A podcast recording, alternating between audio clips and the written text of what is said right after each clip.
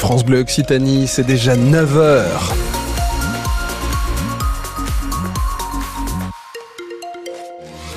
Et à 9h sur France Bleu Occitanie, c'est l'heure de l'info. On va commencer par de l'info triste, à savoir l'info météo.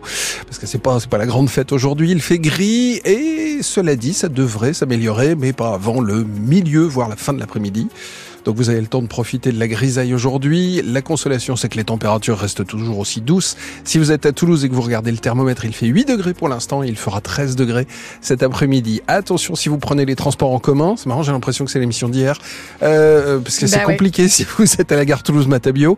Et notamment si vous allez à Marseille-Saint-Charles. Le retard est maintenant estimé à 2 heures pour le train qui devait partir à 9h moins le quart ce matin. Donc patience. Il va partir, mais il va pas partir tout de suite. Je relativise euh, les heures de départ, hein, parce que hier, finalement, le train qui devait partir à 7h18 est parti avec 4h20 de retard. voilà. Merci d'écouter France Bleu Occitanie. Sandrine Morin pour l'info. Bonjour. Bonjour, bonjour à tous. Et alors, du paracétamol made in Toulouse, c'est une première en France. Et c'est même une première en Europe. Euh, Cette usine de paracétamol va ouvrir au début de l'année prochaine sur le site de l'Oncopole au sud de Toulouse. Son but, fabriquer 4000 tonnes de paracétamol euh, chaque année. Et ce n'est pas rien quand on sait que la production du principe actif du paracétamol n'existe plus en Europe depuis 2009.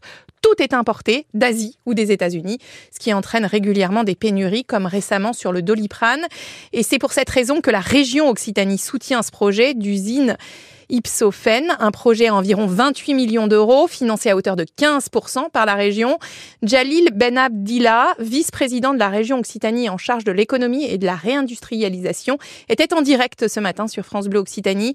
Il a détaillé cette subvention et surtout ses enjeux. C'est 4,2 millions d'euros, très précisément, avec composé comme suit. Donc 1,5 million d'euros d'aide, dont 500 000 euros d'avance remboursable. Donc ça, c'est il y a une partie subvention et une partie avance qui est remboursable. Il y a un prêt euh, souverain de 1,5 million et on envisage aussi l'entrée au capital de, de cette en- entreprise, donc à hauteur de 1,2 million d'euros. Il faut dire que c'est une pratique de la région depuis euh, déjà le mandat Ça veut dire que vous, puisque- région, en, en tant qu'actionnaire, vous aurez un droit de regard sur l'activité d'Ipsophène Absolument, en tant que petit actionnaire, certes, un actionnaire minoritaire, parce que l'objet pour nous, c'est un, de rassurer le tour de table, de permettre à l'entreprise, et ce qui a réussi, hein, de faire levier par rapport à des financements bancaires. Le fait que la région s'adosse à des projets comme ça montre son intérêt, ben, attire bien sûr l'investissement et, euh, et me rend, on va dire, un tour de table beaucoup plus Et stable et beaucoup plus euh, confiant. Et cette entreprise doit employer 35 à 40 personnes qui seront recrutées. Parmi les clients, il y aura notamment le laboratoire Lot et Garonne UPSA qui est entré au capital d'Ipsophène. Un accident grave hier sur le périph' de Toulouse entre les Minimes et Pont-Jumeau. Il était 22h30, un accident très violent selon les pompiers. Deux jeunes gens ont été blessés, dont une jeune femme de 26 ans très grièvement. Elle était incarcérée dans le véhicule. Un incendie cette nuit dans un petit immeuble de Mazamet dans le sud du Tarn. Le feu a pris dans une chambre au deuxième étage. Une femme de 84 ans a été grièvement brûlée et transportée vers Rangueil. Une jeune femme a, elle, été intoxiquée par les fumées. En tout, le temps de l'intervention, plus de 40 personnes ont dû être évacuées par les pompiers. Sur les causes de l'incendie, visiblement, ce seraient des matelas et des papiers qui auraient pris feu. Marine Le Pen assistera bien à l'entrée au Panthéon de Missak Manoukian. Et ce, malgré les réserves exprimées par Emmanuel Macron sur la présence du Rassemblement national à la cérémonie. Misak Manouchian, rescapé du génocide arménien, apatride et résistant communiste, a été exécuté par les nazis en février 1944, il y a 80 ans exactement. Son entrée au Panthéon marque la reconnaissance du rôle joué par les étrangers en France dans la lutte contre le nazisme. Et la présence de Marine Le Pen au Panthéon est un problème pour la présidente de la région Occitanie, Carole Delga. Dans cette période de confusion euh, politicienne, on doit rappeler que être euh, français, c'est un choix, qu'il n'y a pas euh, d'héritage, qu'il n'y a pas d'excommunication à avoir, qu'il y a des engagements républicains qui doivent être reconnus. C'est ça la nationalité française. Et que pour moi, l'extrême droite n'a pas sa place.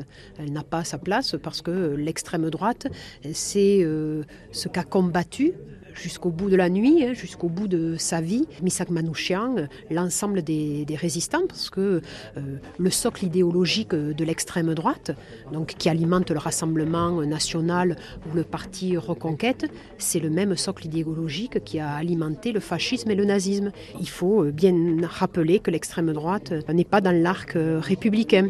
Il ne faut pas être dans la confusion.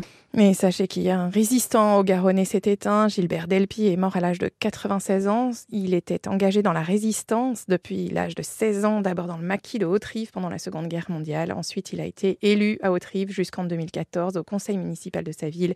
Ses obsèques civiles auront lieu vendredi.